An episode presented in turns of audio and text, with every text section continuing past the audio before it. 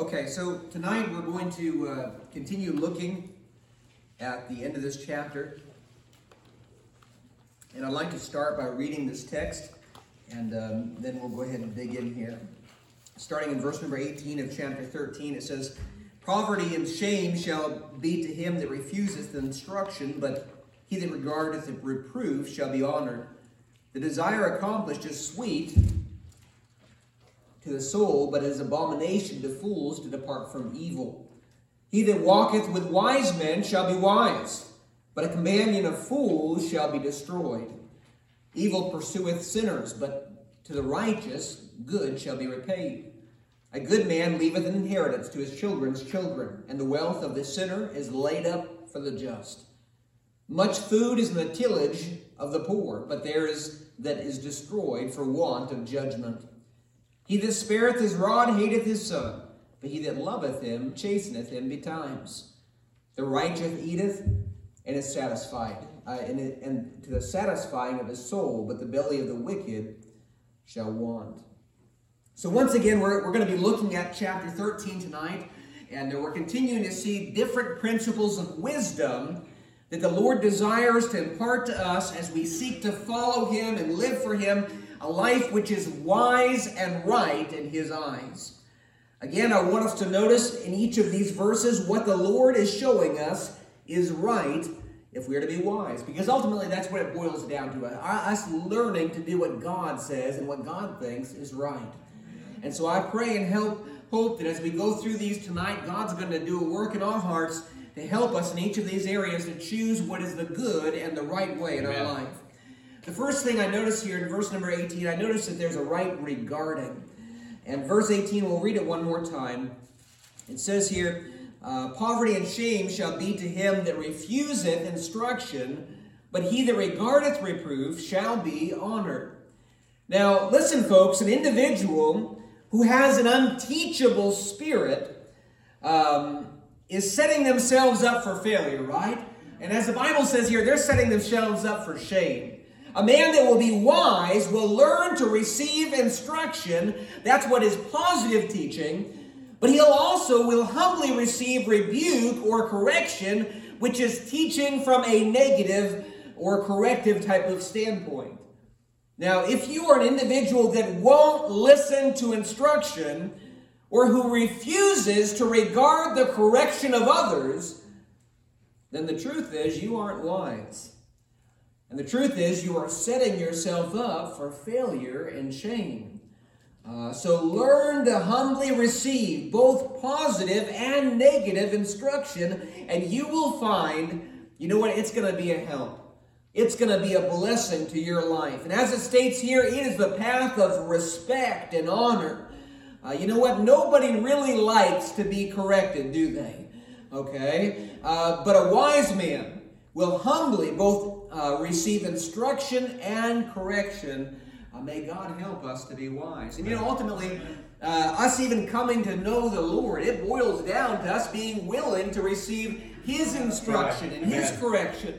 Uh, because you know what? Until we're wise enough to recognize, hey, I'm wrong. I've got to repent of my wrong ways. I've got to turn to Christ and trust in Him and follow Him. Let Him be the Lord and God and Savior of my life. Guess what? I'm still on the fool's path, on the path to destruction. And you know what? It's not wise. It's a path to destruction. It's a path to shame. Okay, so there's got to be a right regarding. It starts in the life of a Christian when he gives his life to Christ, but you know what? It ought to continue on day by day by day. Uh, to have this attitude of uh, being willing to receive instruction and correction from those around us.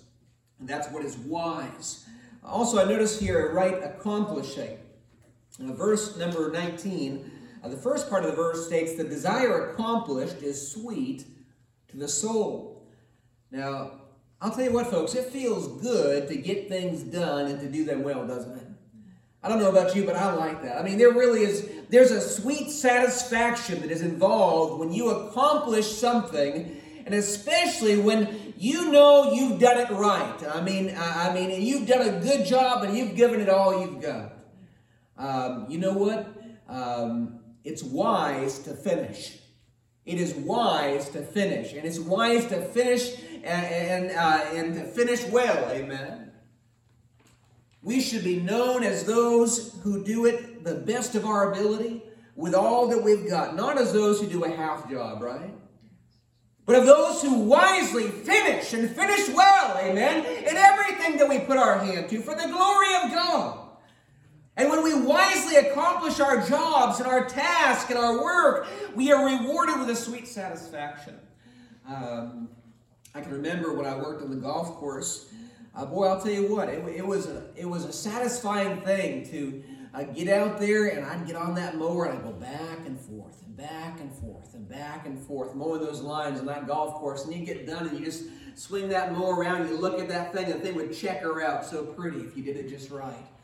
And it was so satisfying to see that thing accomplished every time I do that. Um, you know, fixing my car. Brother Bill's not here tonight, but you know what? The few times I've worked on that thing, I'll tell you what, when I get those brakes on there, I'm like, praise the Lord.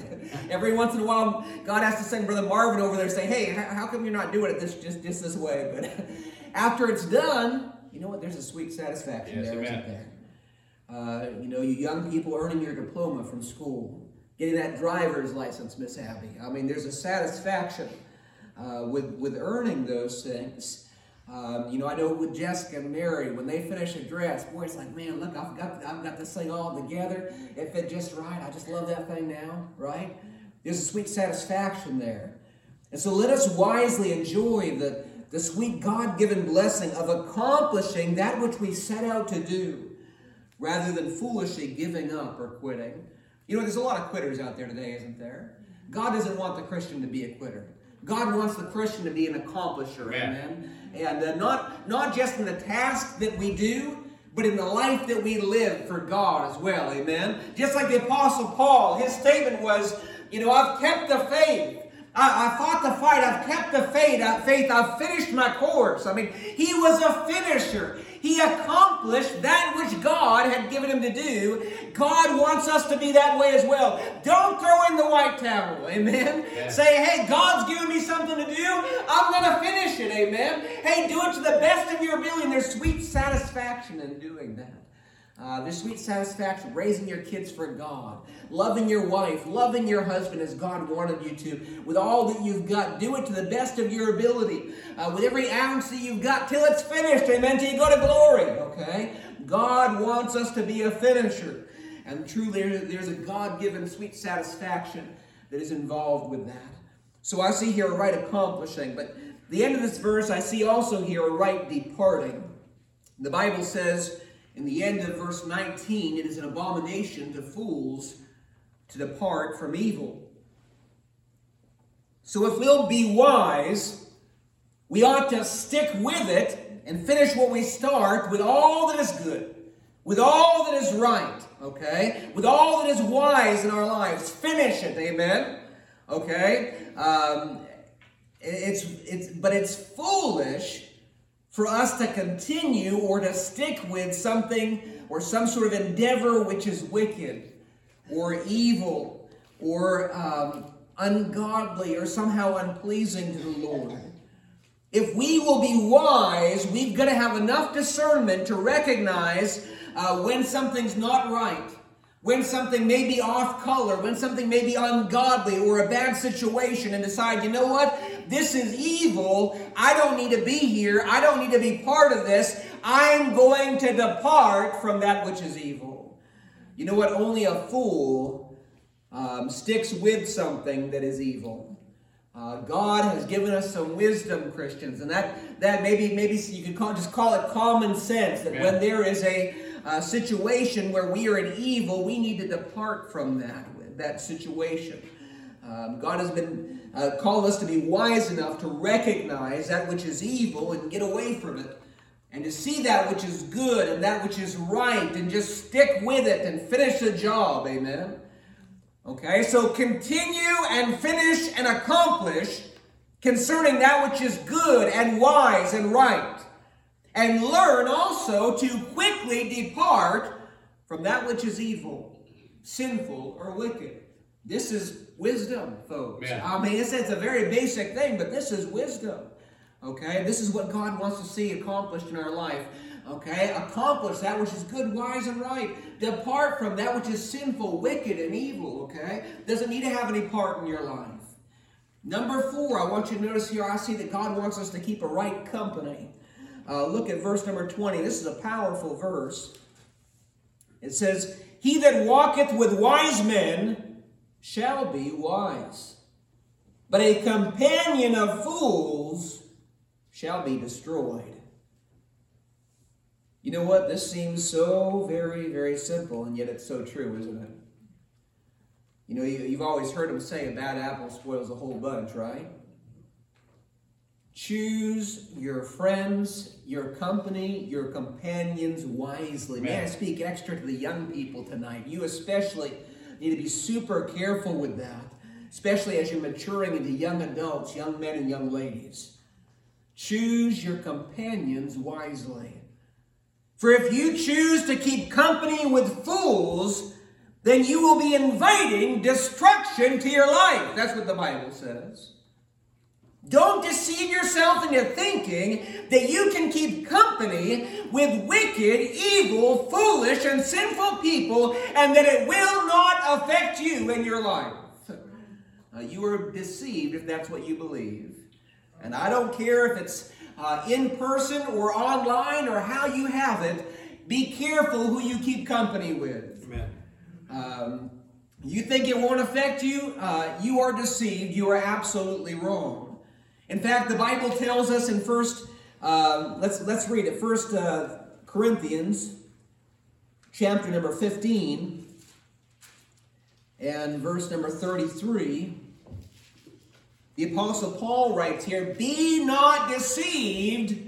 Evil communications corrupt good manners.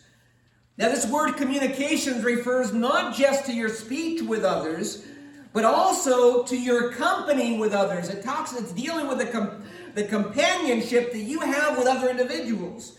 So don't be deceived uh, to believe that evil companionship is okay. Evil companionship corrupts good manners, okay? Uh, it will not be good for you, for your life, for your testimony, for your family. I've seen many, many, many individuals, uh, and especially young people, who are ruined because they chose to keep bad company. Uh, you know, in the Old Testament, there's a story about one of the sons of David, and I can't, I believe his name was Amnon. And the Bible says Amnon had a friend. And I've got that underlined in my Bible because the man wasn't much of a friend at all. He started counseling Amnon about how he could take his half sister to, uh, to just take her to be his. And he conspired with him this evil plan. In the long run, he did some wicked, sinful thing with his sister. And then his half brother came over and slew him because of it. And Amnon had a friend, all right, but it wasn't a good friend. Right. It was evil, evil company, and it affected him in a very, very bad way. It ruined his life and ultimately ended his life. Be careful of the company that you keep. Choose your counselors and your companions wisely. Uh, choose them among those whom you know to be godly individuals. Okay? Don't go to somebody that's going to tell you what you want to hear. Go to somebody that's going to tell you what you need to hear. Uh, oh, how often I've seen this to be the case. When people are in difficulties in their life, they'll go to somebody who's going to tell them what they want to hear. They'll say, Oh, yeah, it's fine. Go ahead and do this. No, don't do that. Go to somebody that's going to say, Hey, you know what? I know what you're going through, but this is what God's word says. This is what the truth is. This is how God says is best for you to live out your life. I know it's difficult, but this is the truth and this is what's wise. You know what? Those are the type of people you want to surround yourself. People that you know are godly. You can see it in their life. That's the way they're going to live. They're going to try to honor God, and they're going to counsel you in that godly way as well. For the Bible says here in this text, He that walketh with the wise, what? Shall be wise. Amen. You want to be wise? Keep yourself in good company with wise individuals. And that's one reason why I've purposed when we've been here not to have youth activities. I don't have specific youth activities. There's a reason for that. Because over the years that we've been in the, uh, the, the uh, ministry, and we even did youth ministry when we first got started, but I've noticed that oftentimes youth ministries breed a lot of bad effects on young people. I've seen a lot of times where kids that grew up in these youth ministries end up going wild and crazy, and the, you know what? They started a whole lot of that where? In those, in those ministries, in those youth groups. And so we have family activities here because you know what? I want my young people to be around the godly older people in the church. I want them to be around those who are known as godly, wise individuals, Christian men and Christian women that can have a godly, wise influence upon their life. You know what? I would rather take Samuel and send him down here with Brother Marvin to fix the church than to have him go play with a whole bunch of ruffians out on the street about his same age. Amen. Why? He can learn something from Brother Marvin. Brother Marvin will teach him something practical, something that he can learn to do with his hands. And he'll talk to him about the Lord. He'll encourage him in the Lord as well. Well, I love sending my girls down with Miss Mary where they can learn how to do something good with their hands. A godly woman that loves the Lord, that's going to teach them how to sew and do things with their hands for God's glory. I love to have that influence in their life. Why? Because I want them to be wise. Amen. Amen. And listen, folks, we need to make sure we surround ourselves with that type of company. You know what? I don't know what type of company you keep out of church. You know, and God knows. You know who you hang out with on the internet. You know who you uh, converse with during the week, uh, who you congregate with. Hey, listen, you beware. If you're keeping bad company, don't deceive yourself into thinking it's okay. Don't deceive yourself into thinking that it will not have a bad effect on your life. If you're not careful, before you know it, you're going to be reaping the bad effects of that relationship, of that companionship in your life, and it will not be good. That's right. It will not be good. The Bible tells us here in this verse he that walketh with wise men shall be wise, but a companion of fools, what? Shall be destroyed. There's not a question mark here. It's not like this might happen. He's saying, This is what's going to happen if you ignore my words and keep company with those who are foolish and don't care about what God says is right. Okay, that's what it boils down to. So don't tell yourself it's okay, it doesn't matter. It does matter because it tells me here that the companion of fools shall be destroyed. Okay? Keep it in mind. Well, that's powerful. It will help us if we'll heed it. There was a time in my life where I had some foolish companions. I said, you know what? I, I, I've got to separate myself from this. I can't be their friends anymore because I could already tell they were affecting me in a bad way I didn't want to have any part of it. There's going to come some times in your life where you're going to say, you know what, I'm just going to separate. I can't, I cannot have companionship with this. Okay, and so remember, there's going to be a right company that is wise. I notice also here, I see in this text that there is a right return. Look at verse number 21. Evil pursueth sinners. That's a powerful statement in itself, isn't it? We'll dig into that in a minute. But evil pursueth sinners, but to the righteous good shall be repaid. Well, that's an interesting concept, isn't it? What I, what I see here when I look at this, it reminds me that for everything, there's going to be a return, friend. Amen. For everything, there's going to be a return. Solomon wrote in Ecclesiastes 11.1, Cast your bread on the waters for thou shalt find it after many days. Also, you read Numbers 32 23. Be sure your sin will what? Find you out. Find you out. It's going to happen. Brother Paul wrote in Galatians 6 7. Whatsoever man soweth, that shall he also reap. It's interesting, he said before that, be not deceived. God will not be mocked. Whatsoever a man soweth, that shall he also reap. And here Solomon speaks of evil literally pursuing those who are sinners. But to the righteous, good shall be repaid. You know what? Truly, we cannot escape this law of the harvest. Just like a seed planted out in that dirt is going to sprout. The seeds you plant in your life, spiritually speaking, They're going to grow. There's a harvest that's coming. Listen, friend, we can be sure that there is a return coming, whether it be for good or whether it be for evil. There is a return that will come to your life, friend.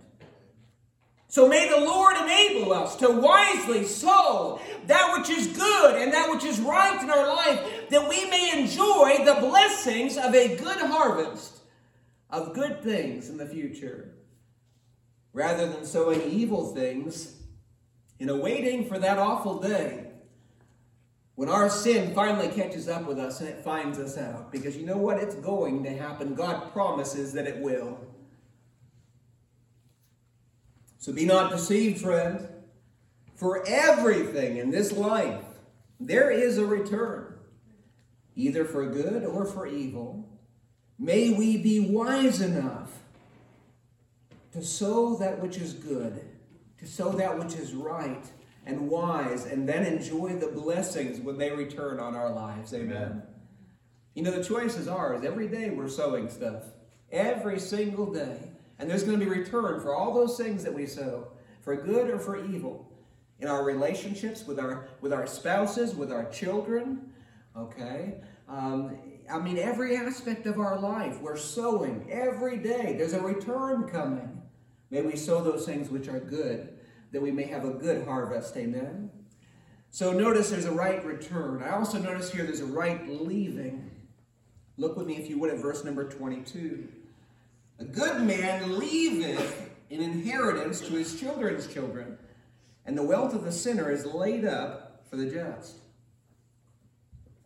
That wealth of the sinner laid up for the just, it makes me think of the fact that the Bible says the meek shall inherit the earth. One day we're going to rule here as kings on this earth. We're going to rule and reign with Jesus. He's going to own it all, and we're going to rule and reign with him, aren't we, as the meek? We'll inherit the earth. But you know what? When I was reading these verses, the very first thing that caught my attention, a question came to my mind. The question that came to my mind is, What will I leave for those behind me? But what will I leave specifically for my children, and if the Lord tarries, to my grandchildren as well? Yes, there's a possibility I could leave them some sort of inheritance. I doubt that it would be a whole lot. Silver, gold, houses, lands. But I am all too aware that such financial, physical inheritance has little eternal value. Am I not right? Is there not a reason Jesus said, Seek first the kingdom of God and his righteousness? And so I'm very aware that that type of inheritance, financial, has, has very little, uh, very little, very minimal eternal value.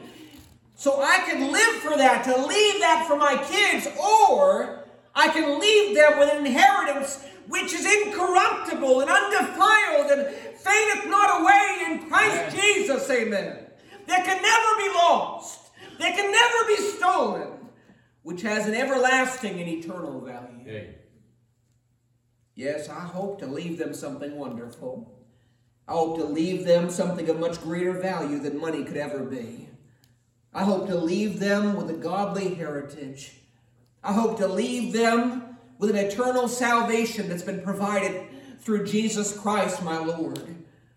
I hope to leave them with, an instilled love for an almighty and holy God.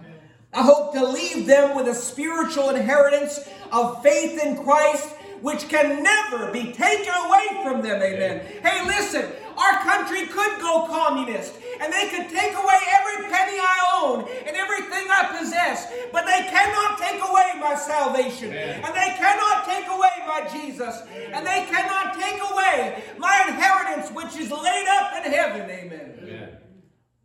And so I hope to lay such a foundation in the, in the lives of my children that they might have this inheritance.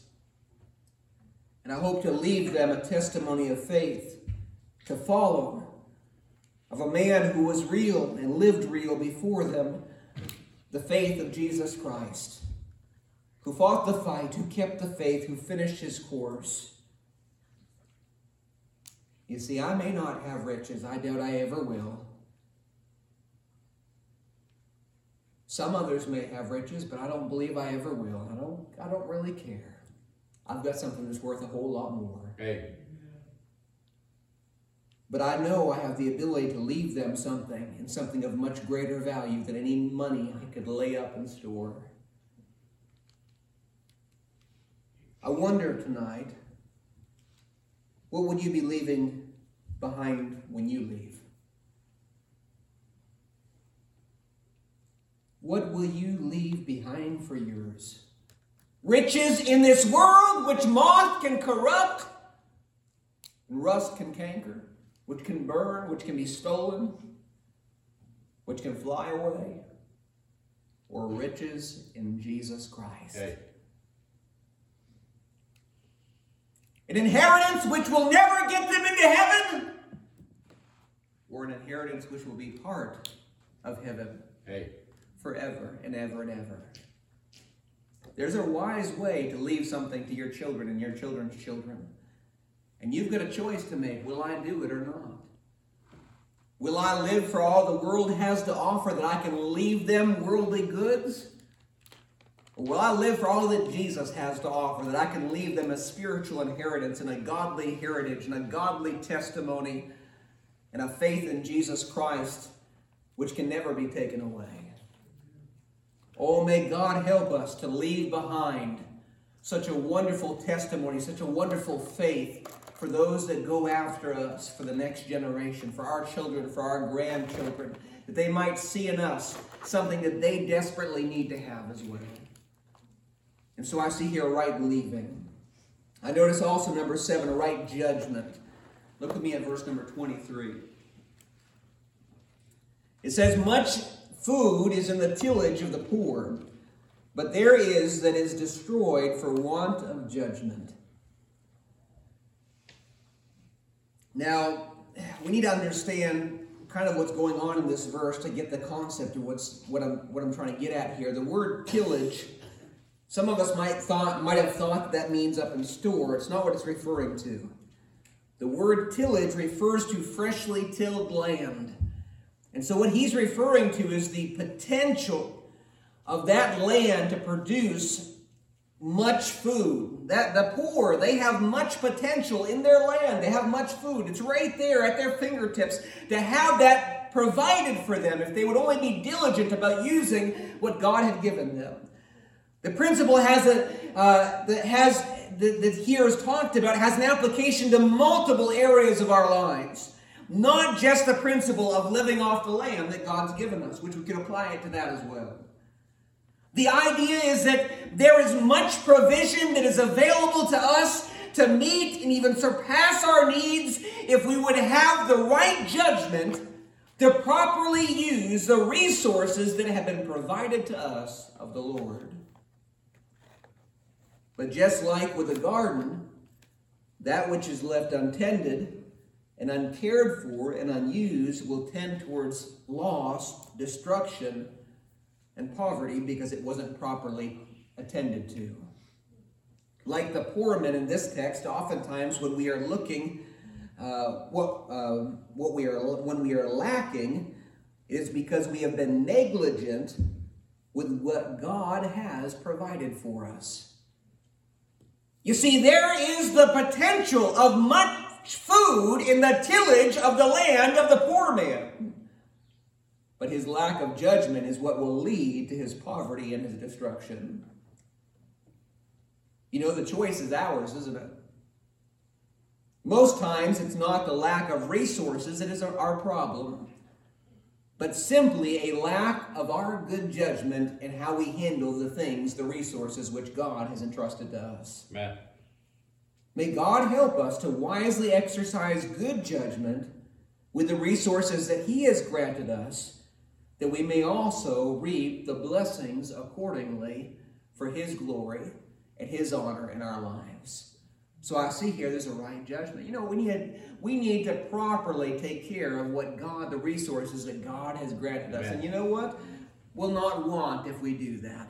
God will provide adequately for each and every need. Notice also I see here right chastening in verse number 24. He that spareth his rod hateth his son, But he that loveth him chasteneth him betimes. Now, if you ever wanted just one verse on child rearing, I think this would do just fine. Uh, listen, folks, I mean, what the modern society, what our modern world has to say about child rearing is completely opposite of what the Lord has to say. And the Lord is very clear in this verse about proper child rearing. Uh, listen, it is not loving to neglect to discipline your children. Right. Amen. Uh, that's clear. I mean, when you have a parent that just, I mean, their child screams and they give them everything they want, that is not loving. Amen. That's teaching a child to be rebellious and, Right. and self centered and selfish. It's not God's way. Amen. Amen. and it's not wise.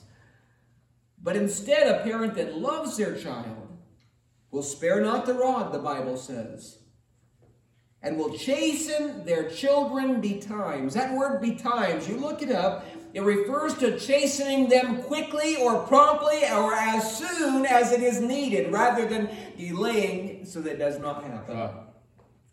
It is not loving or kind to ignore your children's need for discipline. How deceptive the devil is. I mean, you think about it. If he can get parents to think that it's hateful, mean, and unkind to not discipline their children, well, those parents will then teach their children basically to rebel. So that when they get older and they grow up, guess who now they're going to rebel against? Sure enough, they will rebel against God. Right. Oh, may God help us to see that God's way is always best. You see, when we when we choose to ignore our children's need for discipline, to do so is to only train them to lack self-control and only to train them to be rebellious, which as I said, you know what? It leads to every sinful, awful vice that is imaginable out there. Just look at them. All the vices that are out in society today, what did it start with? Well, I guarantee you it started with a mom or a daddy that would not train their children properly. Oh, how oftentimes people get caught up in these things. Why? They have no self control and they're rebellious against God. Well, you know, there's a place to deal with that. There's a place to train concerning that. It's in the home. And God has established a home for that purpose. Almost every sinful, awful vice that's imaginable, I think, stems from a lack of self control and rebellion. And we can, we can deal with that at the heart of that by training our children the way that God teaches us to. As I said also, it teaches them to rebel against God's authority as well. You know, if you can't learn, a child can't learn to be, submit to the authority of their parents, you know what? They're not going to learn to submit to anybody else's authority Right. as well. There's no way they're going to submit their life to Jesus Christ as their Lord and Savior if they are not willing to submit to their parents in their home either. And so, listen, friend, to ignore the need of discipline in your children is to only encourage them in destructive behavior that will likely reap awful consequences in their lives and their bodies right now in this life. But even worse is the fact that it oftentimes, I believe, leads to a reaping of awful consequences in eternity as well. Because they learn to rebel against mom and dad in the home, and then they rebel against God and authority, just like Satan rebelled against God, and they end up in the same place that Satan's at in a literal hell forever and ever. And so, if I choose to ignore the need of discipline of my child, I am training them rebellion is okay, and I will likely lead them and point them to hell. Right. How loving is that? Right? I mean, modern society says don't chasten them. Don't. I'm not talking about beating them. I would never tell you to beat your child. You should never be abusive to children. You should love them. You should deal with them tenderly and lovingly. I'm talking about using a rod on their behind uh, as they have need of it, amen. Not whapping them across the face, beating them, doing all kinds of other horrible things to them, okay? But giving them a good swift swat on the behind when they need it to remind them uh, what, what is right in the home. Amen. Oh, may God help us to train them the way that God wants them to be trained. Because listen, and when we don't do that, we're preparing them for hell. Amen. It is wise and it is loving to use a rod and to do so promptly when it is needed. You know, when I discipline my children, I I love them dearly and I hate spanking. I really don't like to do it. I would prefer to never ever have to spank any of them ever again. But when I do, I give them their spankings um, somewhere between one and three, depending on if it's been repeatedly done over and over again or not. And then we'll sit down on the bench. And I'll say, okay, son, okay, daughter, how come you got those spankings? And they'll say, okay, dad, well, it's because I, I did this. And I'll say, you're right, you understand. I said, you're not going to do it again, right? Yes, dad, I'm not going to do it again. I'll say, well, you know I love you, right? They say, I know you love me, dad. And they'll give me a big old hug and we'll be done, done with it or gone. But they know I don't want to do it. They also know that I do it because I love them. And I want them to learn to do what's right. And listen, that's what real love is. Real love doesn't ignore things just because it's hard. Real love does even the hard things for the benefit of the other. Man. And so, I mean, even as the Bible says in Hebrews chapter 12, verse 1, it talks about chastening, and it says that it may seem grievous now, but afterward it yieldeth the peaceable fruit of righteousness unto them that are exercised thereby. You know what? I want that in my children. That's the way God deals with us as His children, but I want that in my children as well. And so I want to discipline them in a way which is wise in God's eyes. And if you have children, I hope that you'll uh, be seeing the need to deal with them appropriately this way as well. Don't push it off. Don't neglect it. That doesn't help, okay? Deal with it wisely, deal with it lovingly, deal with it God's way, and it will be a blessing and a help to you. So love them and chasten them as often as they are need, as it is needed, and right away when it is needed. For that is God's way, and that is the wise way.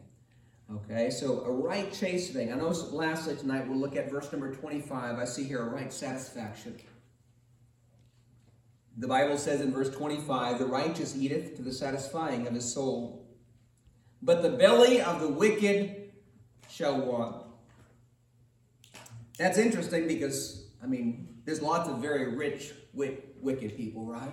There's a lot of uh, wicked people that have all kinds of stuff. I mean, they have whatever they want, right? And so I think when I read this, what this is really getting, the truth this is really getting at is that a wise and godly man is content and satisfied with the provision of God for him. But the covetous heart of a wicked man is never satisfied. You talk to some of the wealthiest people in the world and you say, What more do you want? Just one more dollar. Yeah. It's never enough. He always needs more, wants more, no matter how much he has. This is why, as the Bible says in the New Testament, godliness with contentment is great gain. That's what the Bible says. For the godly and wise and righteous man, you know what? He's satisfied with what God has provided for him, right where he's at. But the foolish man always seems to be wanting and never seems to have enough. Because the hunger of his foolish, covetous heart cannot be satisfied. It cannot be satisfied. He always seems to need more. May the Lord help us to be of those who wisely are content and satisfied with the provision which the Lord has given to us. Yeah. God's people ought to be a satisfied people, a contented people, thankful people with what God has given to them, how God has taken care of them. Amen. Uh, the righteous eateth to the satisfying of his soul. Praise the Lord. We ought to just be satisfied with the provision that God has given to us. Amen. Uh, we look at each of these things tonight and we see what is wise, we see what is right. Uh, may God help us to choose what is right, to choose what is wise in each of these areas. As we consider this, the right regarding of receiving instruction in our life, a right accomplishing, a right departing, a right company, a right return, a right leaving, a right judgment, a right chastening, and a right satisfaction. May God help us uh, to choose what is good and wise and right. Uh, well, let's go ahead and close now with a word of prayer. Brother Jack, if you would, you close our service now with a word of prayer, please.